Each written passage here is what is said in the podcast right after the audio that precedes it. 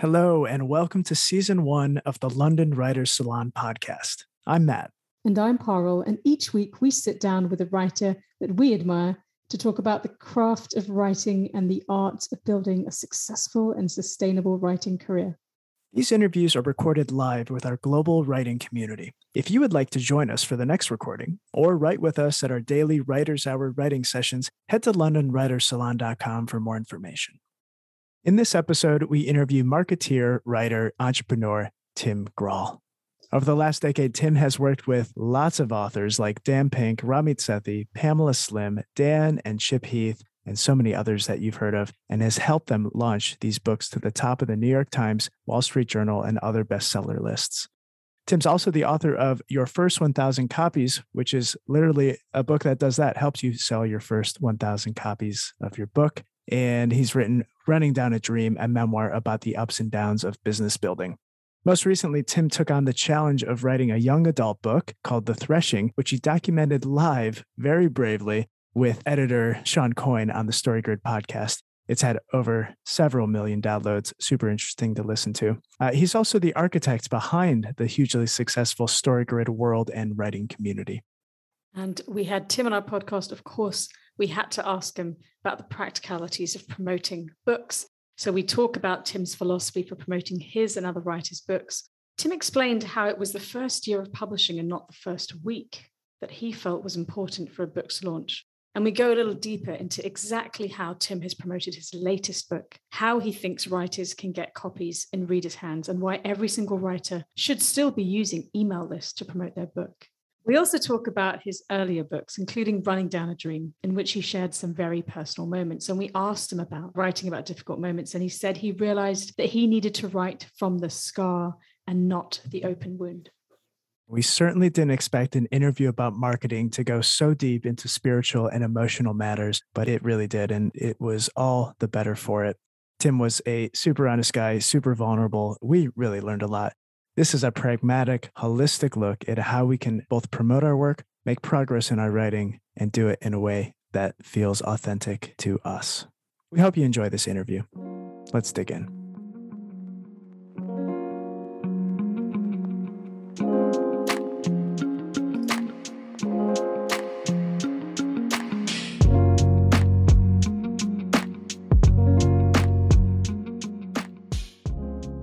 Tim, thank you so much for taking time to be here with us today. We're honored to have yeah, you. Yeah, thanks for having me. I've been looking forward to it. Thanks so much, Tim. I've been studying your work for a while. It's been it's been extremely helpful for me. So back in 2013, I with a friend and I we published a book called Tales of Iceland about our trip around Iceland, and yours was one of the first I picked up when I was trying to figure out how to sell it. Just to thank you to to kick this off, and it's really nice to to actually speak to you and meet you in, in I guess close to person as possible right now. That's right yeah, one of the things that's really intriguing is the podcast that you do with Shawn Coyne, the StoryGrid podcast. And in particular, you were being coached, which sometimes seemed to border on therapy, on writing this book publicly. So you're writing the book publicly, getting feedback publicly on a, a YA book that you had never written in that genre before. It's a very vulnerable experience. I'd love to know what that experience was like going through that, knowing that thousands of people were listening to your vulnerabilities. I didn't really understand what I was signing up for when we first started. I just wanted to get Shawn to teach me how to write. That was the goal. We had like a very tenuous connection. Uh, he had purchased one of my courses before.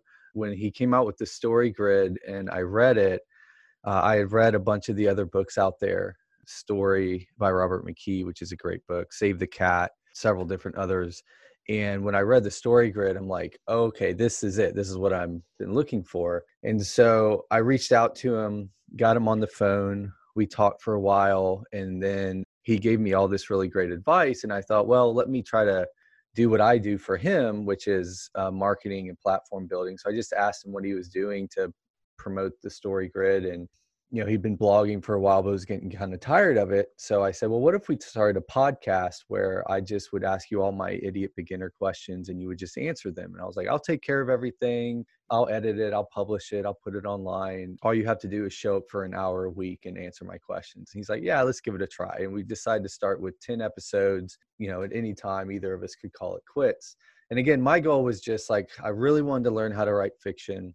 I wanted to become a better writer. I really was impressed with the story grid and everything that he had created in that. And of course, he had been working with Steven Pressfield for years, and I love Steven Pressfield's writing. I think there was two sides to it. One is I didn't think anybody would ever actually listen. I didn't at that point I wasn't his partner in story grid or anything, so I didn't care if anybody listened it was just a, a way to get him on on the phone and then i didn't think i was that bad at writing i didn't really think through the fact that my writing was going to get torn apart on this podcast the very first time I sent him writing. It was somewhere around episode eight or 10 or something. Uh, and we've done almost 200 episodes now. We got on the phone and he's like, I got some notes on your writing. How do you want to do this? I was like, well, let's just pretend like nobody's listening and you just give me feedback. And he had this long pause and he's like, Are you sure?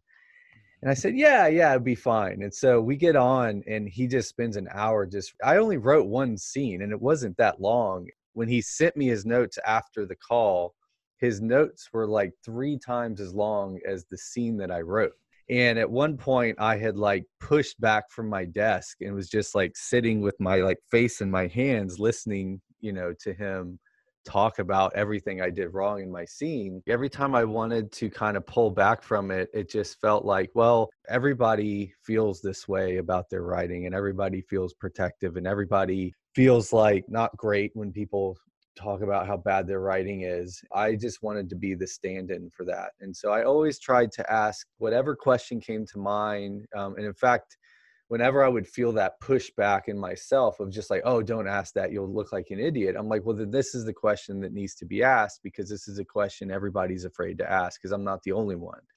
One of the reviews of the podcast on iTunes was uh, Shawn is great, but Tim is dim and was basically just like Tim is an idiot and I don't understand why Shawn is spending time giving him advice, you know.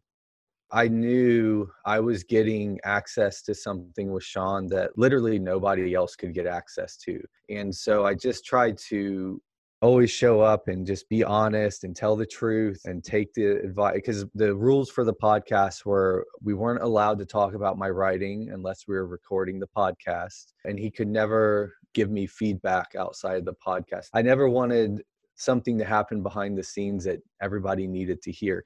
I've worked behind the scenes with so many different people, and so many times people whitewash the public version of what they tell and then when people like me come along and they hear it or they read it or whatever they feel like there's something wrong with them because it's so hard or they make all these mistakes. So i wanted to make sure that i didn't do that to other people so that if they came along and they listened they would hear all of the nasty stuff that goes into it and all the hard stuff that goes into it. I mean we wrote i wrote an entire manuscript and he th- had me throw that away and start with just one scene. And I had to write that scene like five or six times before he thought it was good enough for me to write scene two of the book.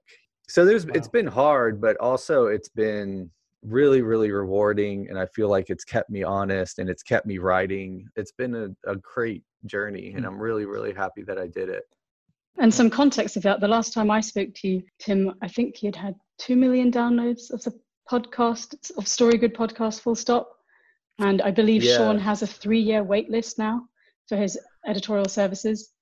Yeah, if he takes an editing job, I'll be mad. I need him doing other things. yeah, it's it's been really way more popular than we thought. I mean, we really he didn't think much would come of it, and again, I wasn't thinking like you know I have an old, a whole business I was running that had nothing to do with this. I I wasn't looking for this to turn into anything, but it grew quicker than anything else that I've done. Mm.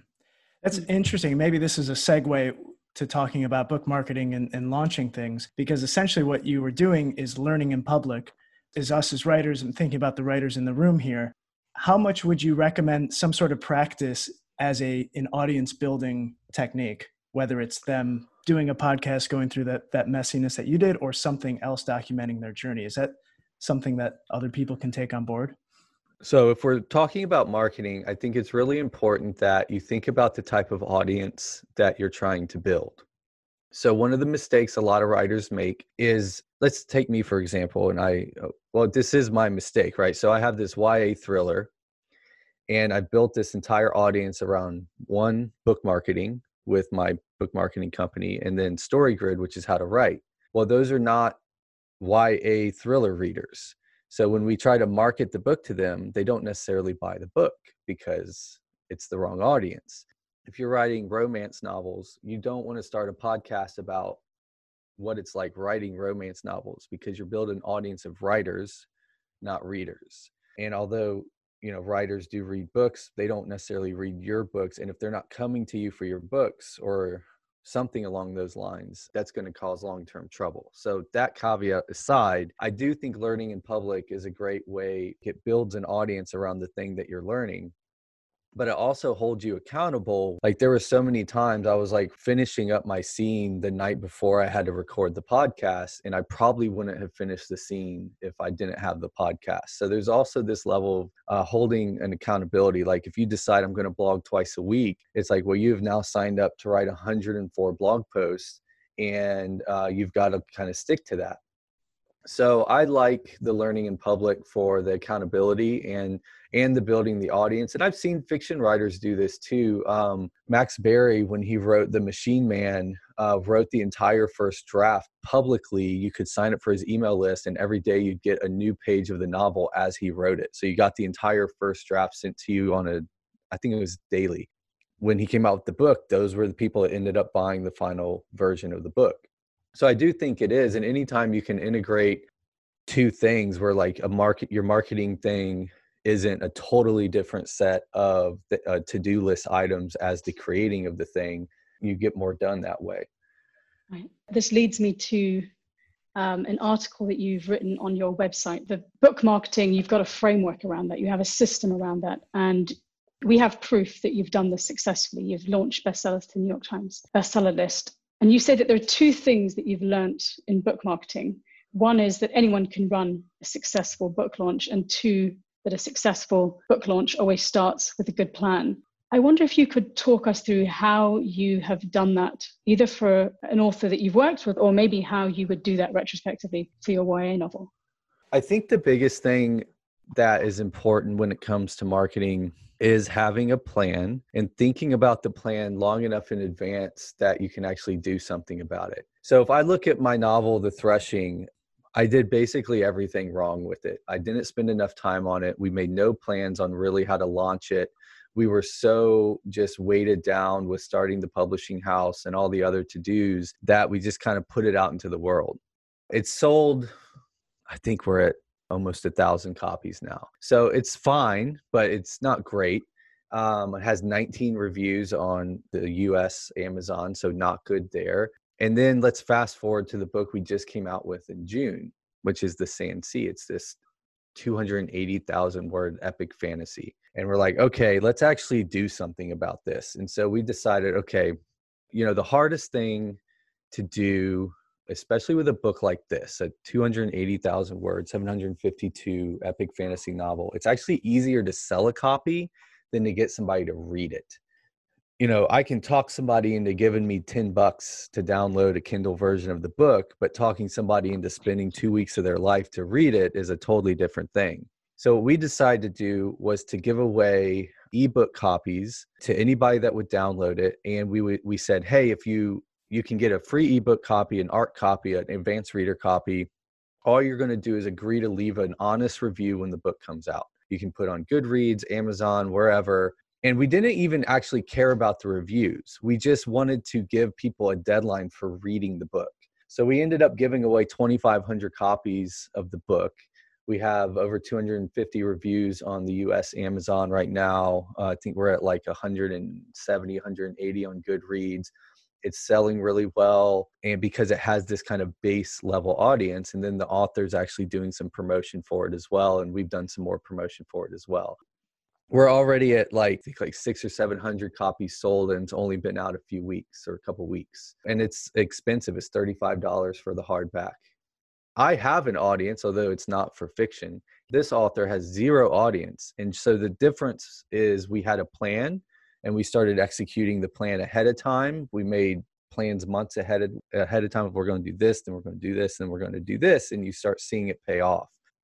I also think it's important that authors understand that the launch of their book is not the first week that it's out, it's the first year that it's out. Especially if you're a new author and you don't have this huge audience you're going to launch your book to. If you look at your book launch as the first week or month that it's out, you're probably going to be disappointed and kind of disgruntled with the whole process. But if you think, wait, the first year is what I'm going to put in a lot of work to promote my book for the first year, that's a totally different way of looking at it. And again, we're doing some different things with the Sand Sea to make sure that we keep this going for a year so you can just see having a plan, executing the plan instead of just like, oh, I've got this book and you just put it out. So it's consistency sounds like it's persistence over a set period of time. What sort of things did you consider for Sand and Sea and, and how did you decide?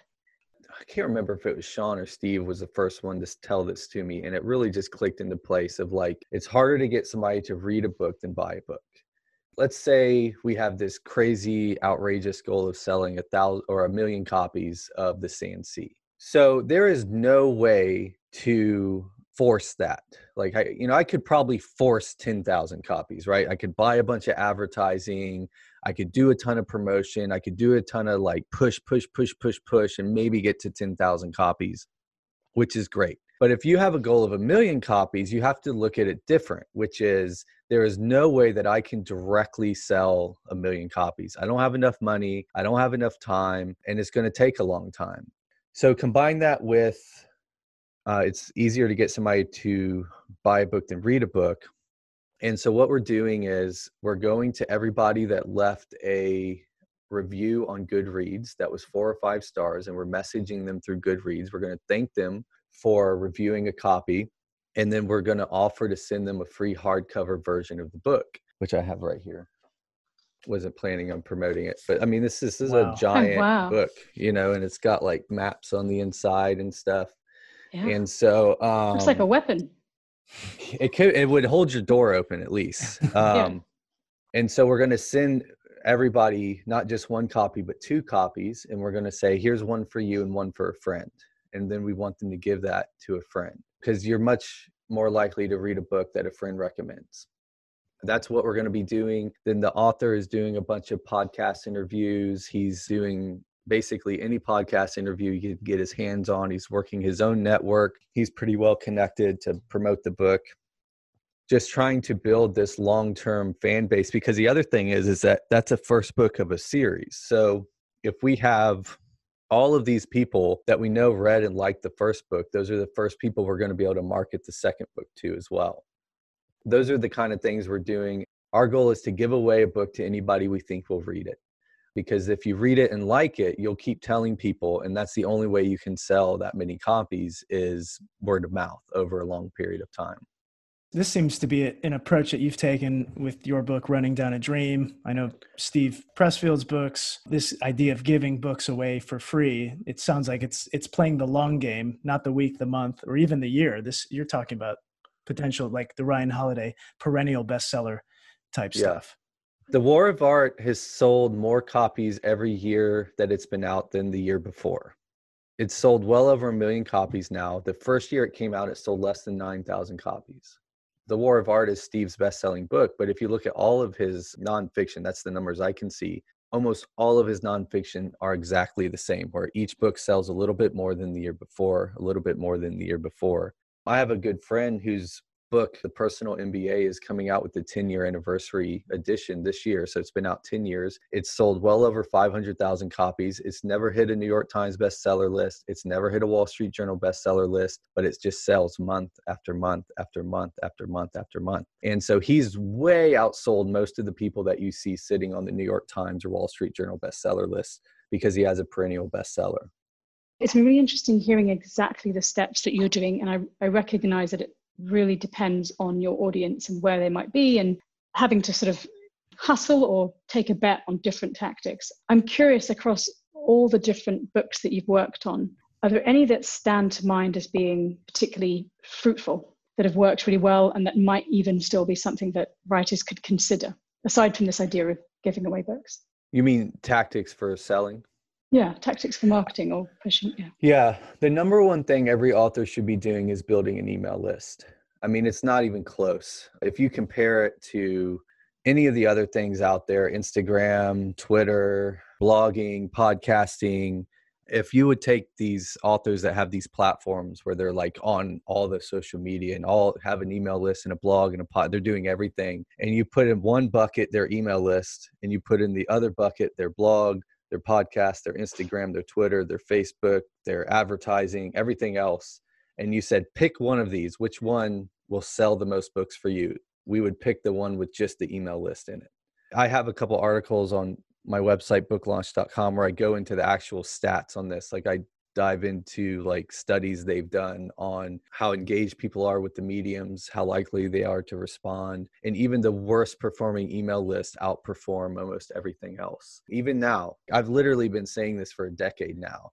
I keep thinking like something's going to come along and mm. dethrone email lists and I'm all for it because I don't like own stock in email list or something, you know. It is just the most consistent long term. It just sells more than anything else. When it comes to building an author platform, author marketing, everything should be driving towards an email list. So the only reason to have a website is to get people on an email list. The only reason to do podcasts is to get people on an email list. The only reason to do anything is to get people on an email list because that is the thing that you will not just sell your next book but the next one and the next one and the next one. Like i worked with authors for years the time i worked with them they came out with three and four books and they just sold consistently because we had an email list to promote it to.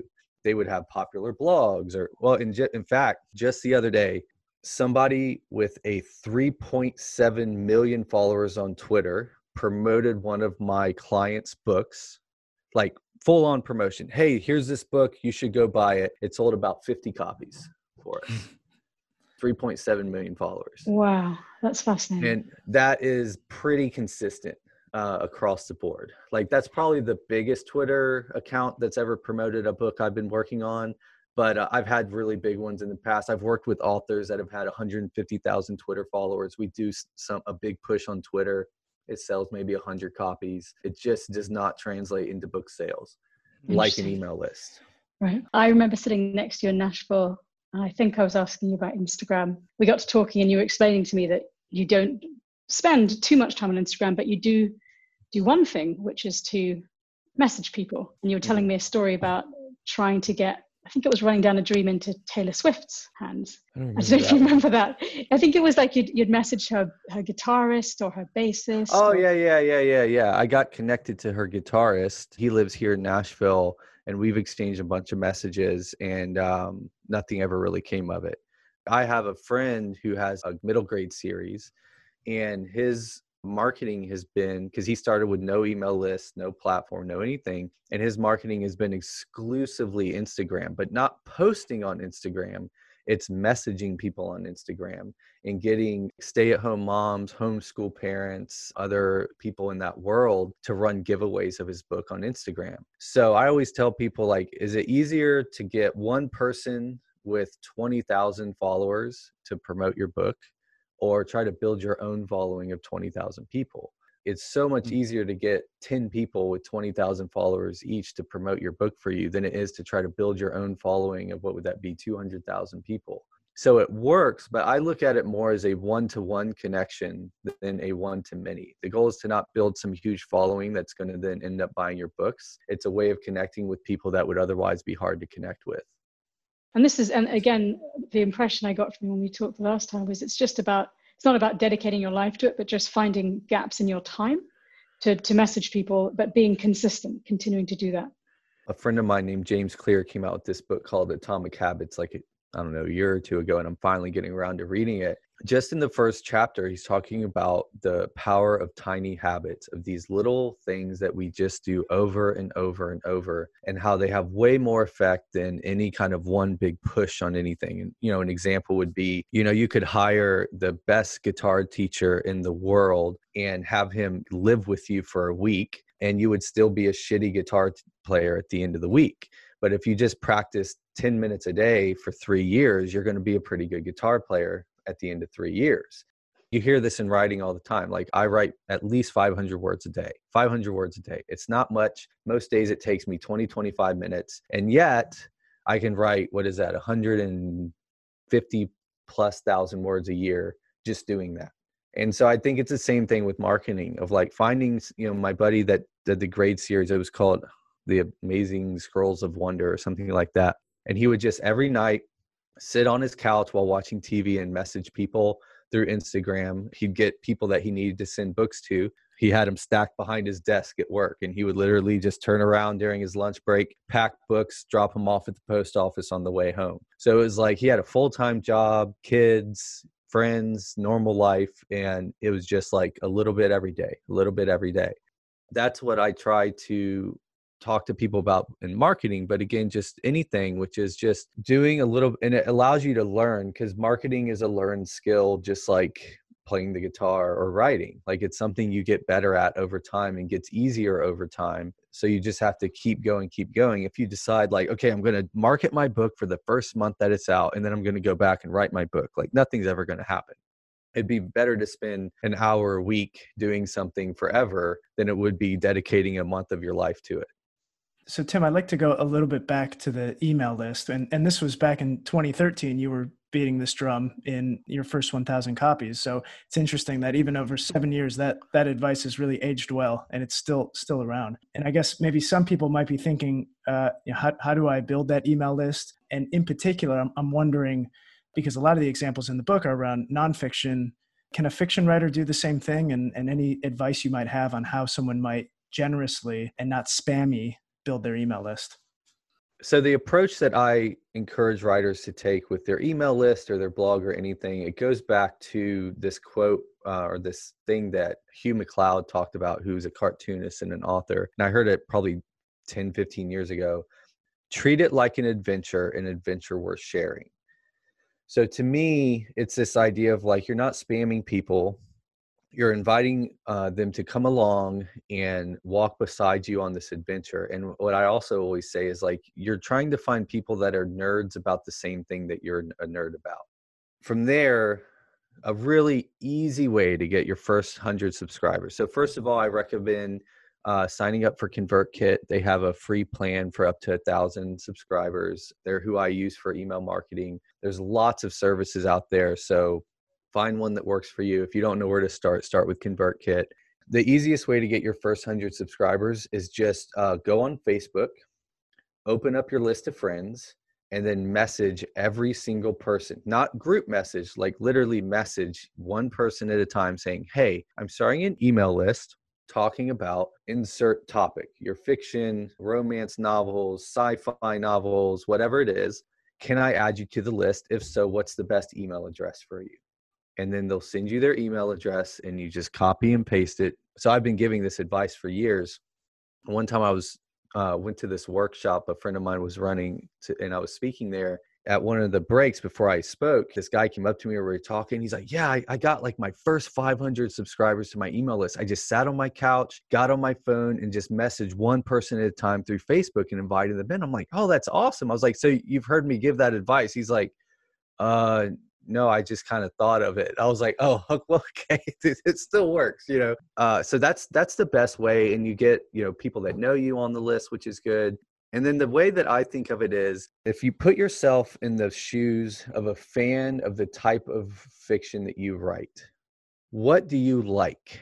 What other books do you read? What other movies do you watch? What kind of websites do you pay attention to? What would you be interested in getting? That's the kind of stuff you should be sending out to your email list. A very simple way to get started would be pick a book in your genre that you write in, and once a month, send out a review of a book that you've read in your genre.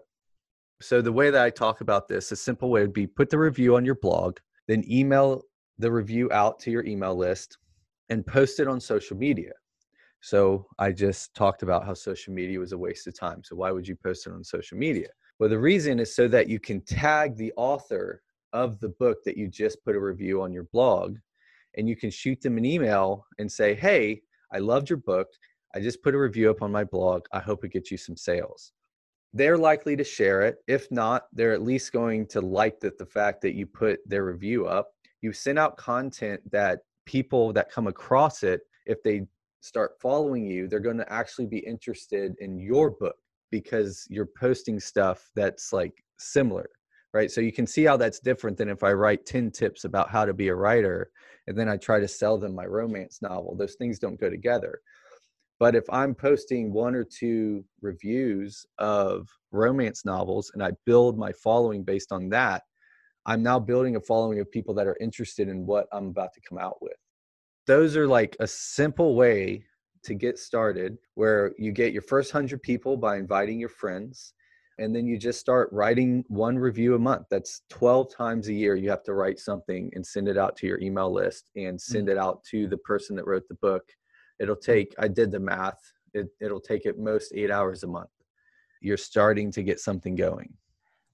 I'll, I'll just echo what you were saying. When i started my blog and i was trying to build an email list i did something very similar and it's it like clockwork it, it works. Uh, you know i wrote a, a, post around chris guillebeau's book and what it meant to me on a travel i was doing. He retweeted it out email subscribers same thing T- tim ferriss same thing ryan holiday. So yeah as someone who's experienced that i just want to echo and say it's, it's so so much truth in that I really think it's the consistency, like we've been talking about. I had a friend here in Nashville who he wanted to test this one time. He's like, I think if you do something every day for a year, you can build a following no matter what it is. So every day he took a picture of his finger with a different background behind it. And he would like draw pictures on his finger.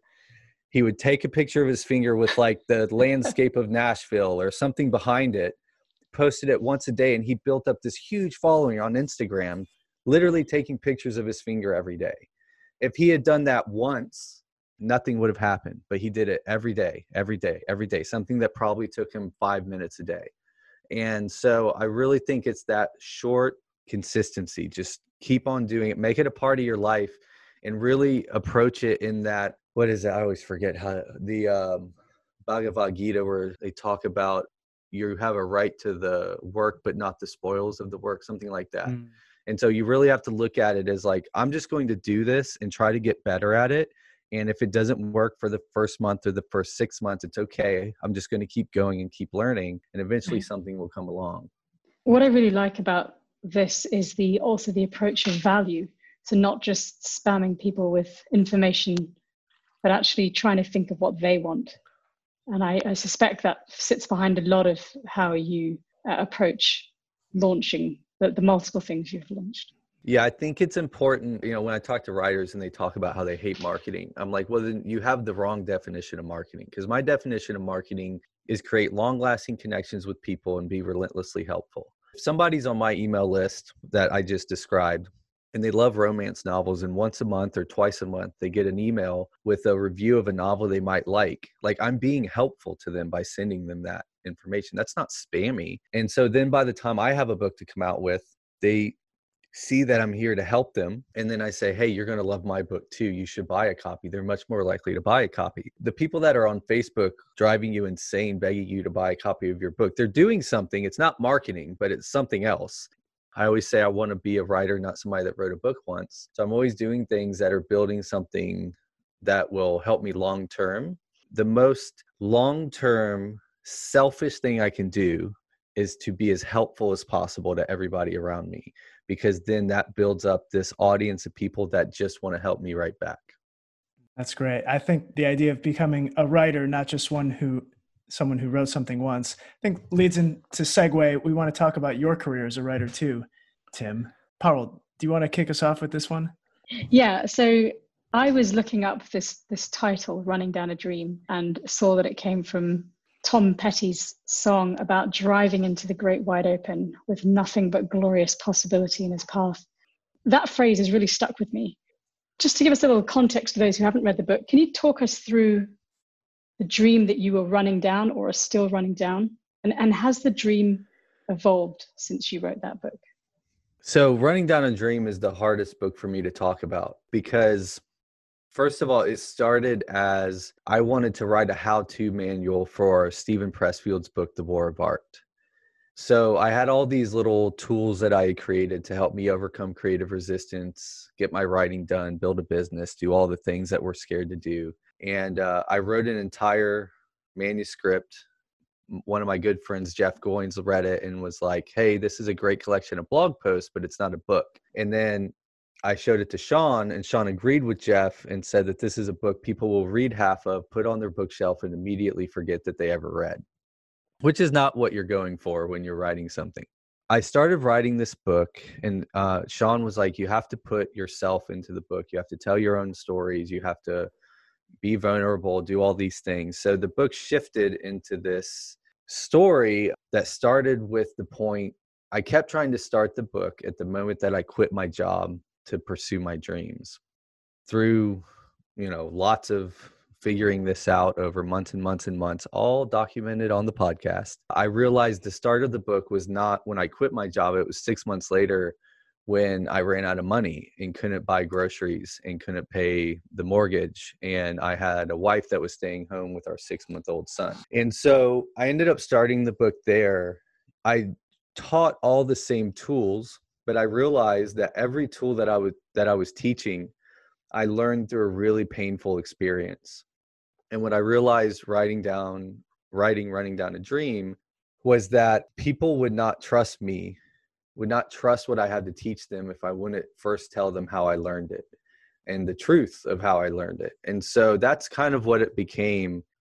I'm going to ruin the book for everybody. So I start out asking the question what's wrong with me how do i you know i'm broken and i need to be fixed i have all these you know fucked up ways of doing things that's holding me back and i need to fix all these things so that i can finally achieve my dreams and i had all these really specific dreams you know shawn always says that every book needs to have a, uh, su- surprising but inevitable ending right so that you get to the end of the book or the movie or whatever and you realize this was the only way the movie could end and yet it surprised me so the surprising but inevitable end of running down a dream was that lo and behold, I was never broken. I had everything I needed all the way back at the beginning.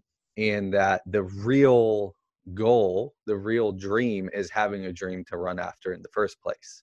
Uh, I learned all these things along the way that helped me pursue my dream, but mostly it was just helping me realize that the dream was having a dream in the first place you know for me the thing that i'm running after the the physical manifestation of what i'm trying to build so like right now we're trying to build story grid publishing you know i have these goals of what we want to create with it and the stream of what it's going to be but i always hold the understanding that the dream is already happening because I have a dream to run down. And if I'm waiting for some future thing that's going to finally make me feel like I'm something, or since I'm talking to writers here, you know, I've worked with the New York Times best-selling authors that have sold millions of copies of their book, and they're no happier than you are right now.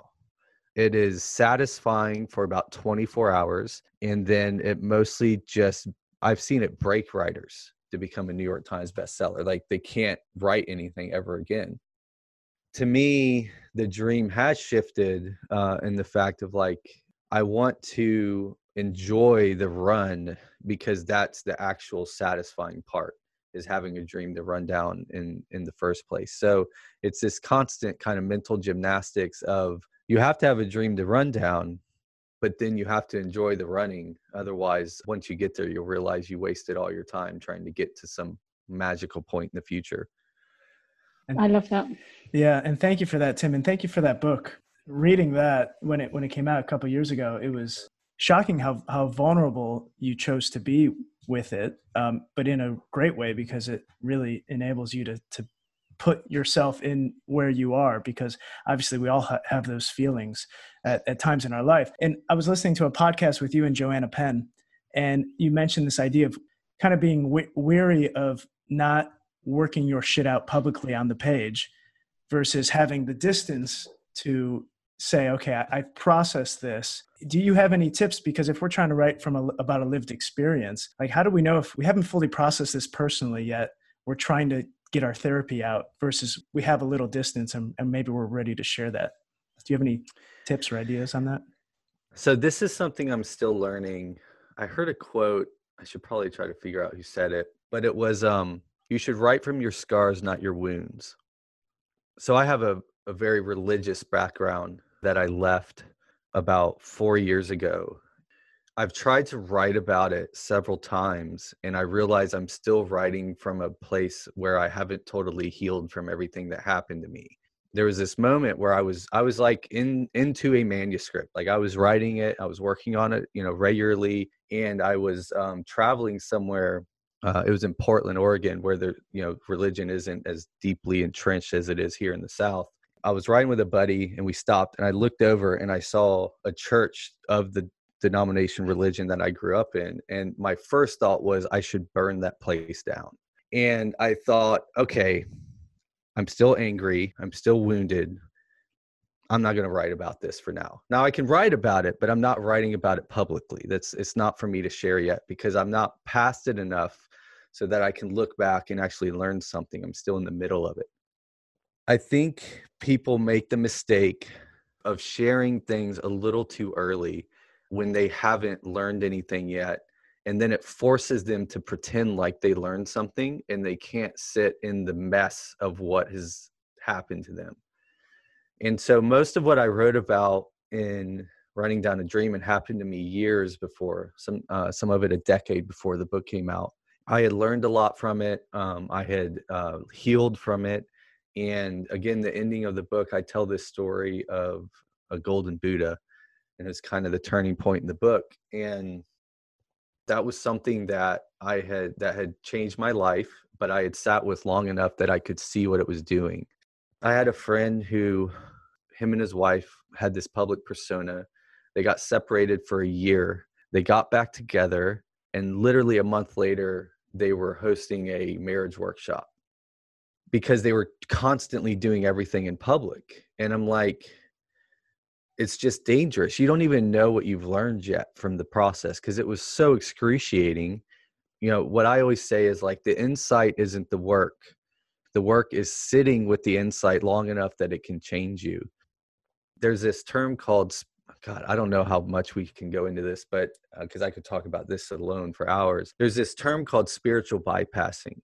And I think it happens a lot where people bypass the actual work by relying on uh, some spiritual notion, right? So in the religion I was raised in, it was like, well, you know, God's in control. So, you know, whatever, you know, God has a plan for my life. So I don't have to do anything. I'm going to wait around for God to fix things. But I see it all over the place, even people that aren't in a religion or spiritual, is they have some way of skipping over the really shitty part of like sitting in the devastation of whatever has happened to you. I think you have to get some distance on the devastation. I think you have to let it heal. I think if it's still triggering you emotionally, where you get angry or you get really sad, again, like I have a scar on my knee from a motorcycle wreck when I was 15 and it's still kind of numb and it's even still like if i push on it like i can kind of feel it and it, it makes me remember the pain and what it was like but like it doesn't hurt to touch it and you know it doesn't hold me back in life it doesn't have any any hold over me anymore it's just a scar and i think those are what's better to write from than a a bleeding wound I hesitate because I'm sure there is writing that is from the bleeding wounds that has changed people's lives and so on and so forth. But I think for the most part, the most helpful writing is writing from the scars and not the open wounds. That really resonates. I think that's mm. that's really thought provoking. I can see from the, the comment that a lot of people are finding value in what you're saying. Love that metaphor, Tim. Thanks for sharing and being so open with us too. I mean, this is uh, well, when whenever that wound turns into a scar, it sounds like a, a book we might need to read. yeah. we probably have time for a couple more questions. We definitely want to dig into the publishing stuff, the stuff work you're doing with Story Grid. But before we go there, I was wondering if there's anything else. There's one question I have. For those of you who don't know, uh, I I run a Story Grid Showrunners podcast, which is talking about the Story Grid methodology. And both you and Shawn have given me advice, and, and the other editors I do it with, advice on just showing up, like almost not worrying too much about the audience, doing it, taking joy from it. Um, and I can see that that you've applied that to a lot of what you've done. When do you know when to give up, though? Are times that we take on projects that maybe don't have any reaction or don't get us the uh, reaction or following that we're looking for What's your philosophy on continuing on something, whether it's a writing project or a business project? This is an age old question that I see come up on a regular basis, and it's because there is no answer to it. I mean, Seth Godin wrote a book called The Dip that talks about this of like, how do you know when you're in a dip, and how do you know when you're in a I don't know what his metaphor was. I, I've read it so long ago, but how do you know when you're in a dip before you get back up? And how do you know when you're like just in a black hole? There's a couple different things I think about. So one is I really Derek Sivers is uh, he started CD Baby. He wrote a book called Anything You Want, and he actually just came out with a book called Hell Yeah or No, but it was based on this blog post he wrote called Hell Yeah or No, and it's this idea of like if uh, if I can't say hell yeah to it, I'm to say no to it. It's okay to stop doing something. I think so many of us stick with things because it's what we've always done, or we feel embarrassed to quit, or whatever. And so I think in most things, it's probably you hear the advice from writers all the time that if you can quit writing, you probably should. So I kind of like that idea of like, I just mostly want to work on things that I like working on. You know, if I have to force myself to do something from the beginning, uh, that's not a good sign. Right over here is about $800 in pot. No, that's more than that. Probably like $1,200 in podcast equipment that I bought the beginning of last year to start a podcast called Running Down a Dream where I was going to promote this book and interview people and become the next Joe Rogan, who's like the most popular podcaster. I did eight episodes and then I quit, and I haven't touched that equipment in a year. That was a little embarrassing. Felt a little stupid for spending all that money up front. Definitely shouldn't have done that.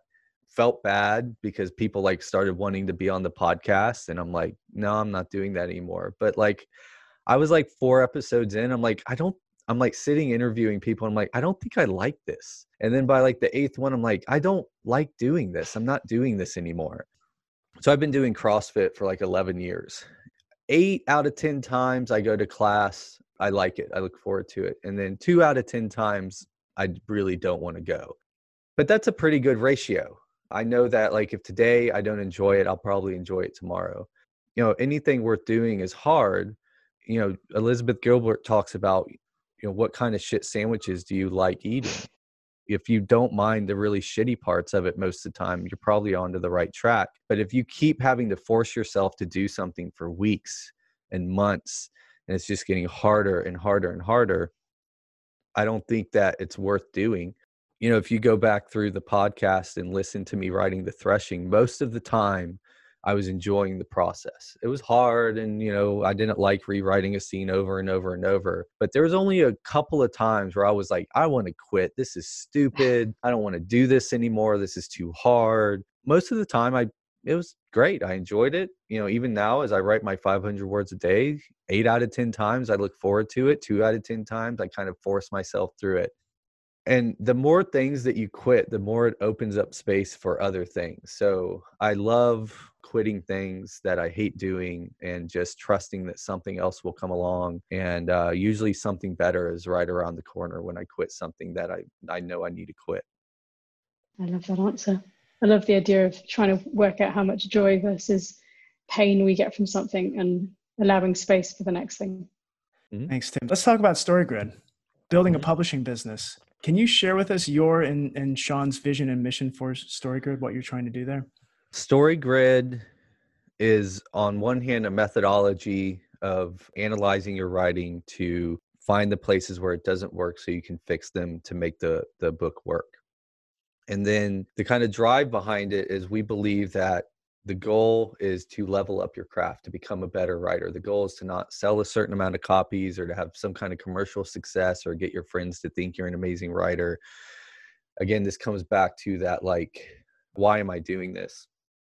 And we want to provide a space for writers to do that. So then story grid publishing came out of that of well we're telling all these people that they should just focus on their craft and leveling up their craft above any kind of commercial success. And yet, there's really no place that you can do that. Traditional publishing is mostly a train wreck for new writers.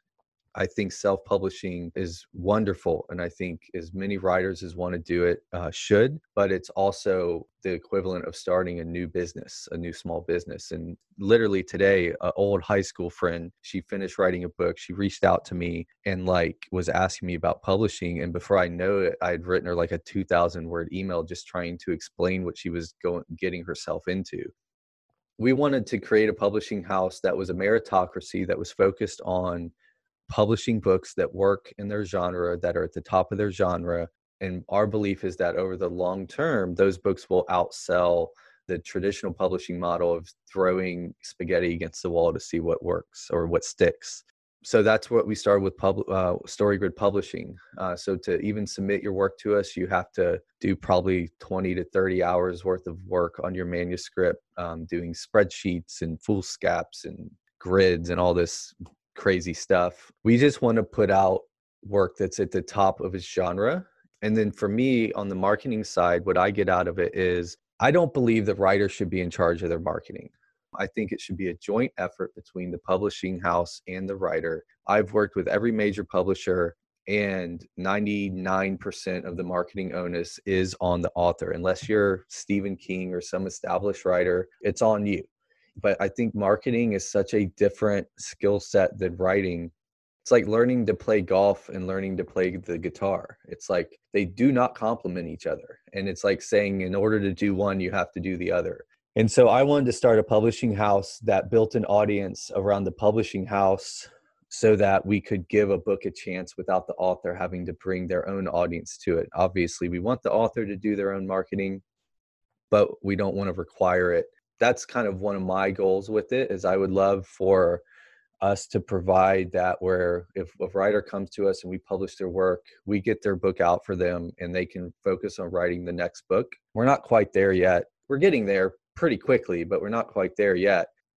And we just want to give a place for a, a place for writers to to become the kind of writer they want to be. And then if they pu- want to publish with us great. If not you know we wish them the best but it's really just a place where we can publish uh, writing that's at the top of its genre Thank you. Yeah, I mean, I'm a, I'm a big fan, and actually, we have a few people here who are using some of the free resources as well, just within the publishing, uh, within the Story Grid website. Thanks, Tim. And I guess where do you see publishing going over the next five to ten years? Do you have any any sense? I mean, is it what you would say, kind of continue with self-publishing is is something to be reckoned with, or anything else that you guys are are betting on? I mean, our biggest bet is that better writing will sell better over a longer period of time if you see any books that are still selling 10 years after they came out, it's not because the publishing house did an amazing job marketing the book 10 years ago. I think of it as a rocket ship. If you turn off the engine when it's halfway out of the atmosphere, it's going to crash down to earth every single time. So if you can just get it out of the atmosphere, now we can see if it's going to live on its own. And that's how I think of marketing a book is the job of the publisher slash author is to get that book out of the atmosphere. And the goal is to get 10,000 people to read the book. At that point, you find out if the book's going to fly on its own. Um, because again, I can force 10,000, I can't force a million or 500,000 or 100,000. I mean, I talked about Atomic Habits, you know, that's sold over a million copies now. It's only, it hasn't been out that long. I think a couple years, I can't remember. Uh, James Clear has a pretty big audience but the only reason it sold a million copies is because it's a great book that people tell other people about. What we want to do is publish really great work that if you read it, you'll tell three other people that they need to read it. Read it. That's how we think books grow. We want to publish perennial bestsellers, not we're not chasing any major bestseller list. As far as where traditional or where publishing in general is going, I don't know. I don't care anymore because it's like you now have every option available to you. You can go after traditional publishing, and there's routes for that, and there's good times to do that. I'm not saying it's never the way to go. And then you have on the other end of the spectrum self publishing, where you can literally upload a Word document to Amazon and it'll be for sale. There are now companies and people and services and software that does literally everything in between that spectrum and i would say we're somewhere in the middle you know? What i think is great is that writers can do whatever the hell they want now. They can publish their book for free. You can be like cory doctorow where you just give your books away. You can sell your books. You can sell them you can get books printed for 250 a piece and delivered into your garage and sell them from your garage like you can do whatever you want and so I just see more of that where all I care about is the writer. So I don't really care what happens to publishing. I mostly care that the writer has the options that they they want to have. And I think that that's going to keep happening where you have you know all the options out on the table in front of you and you get to pick the one that's best for you. Tim, thank you so much. This thank has really been a been a, a treat uh, to to meet you as close to in the flesh as as possible. Thank, Yeah. thank you so much for Thanks, your time. Matt. Thanks, Parul. Thanks, everybody, for showing up. This was great. I had a good time.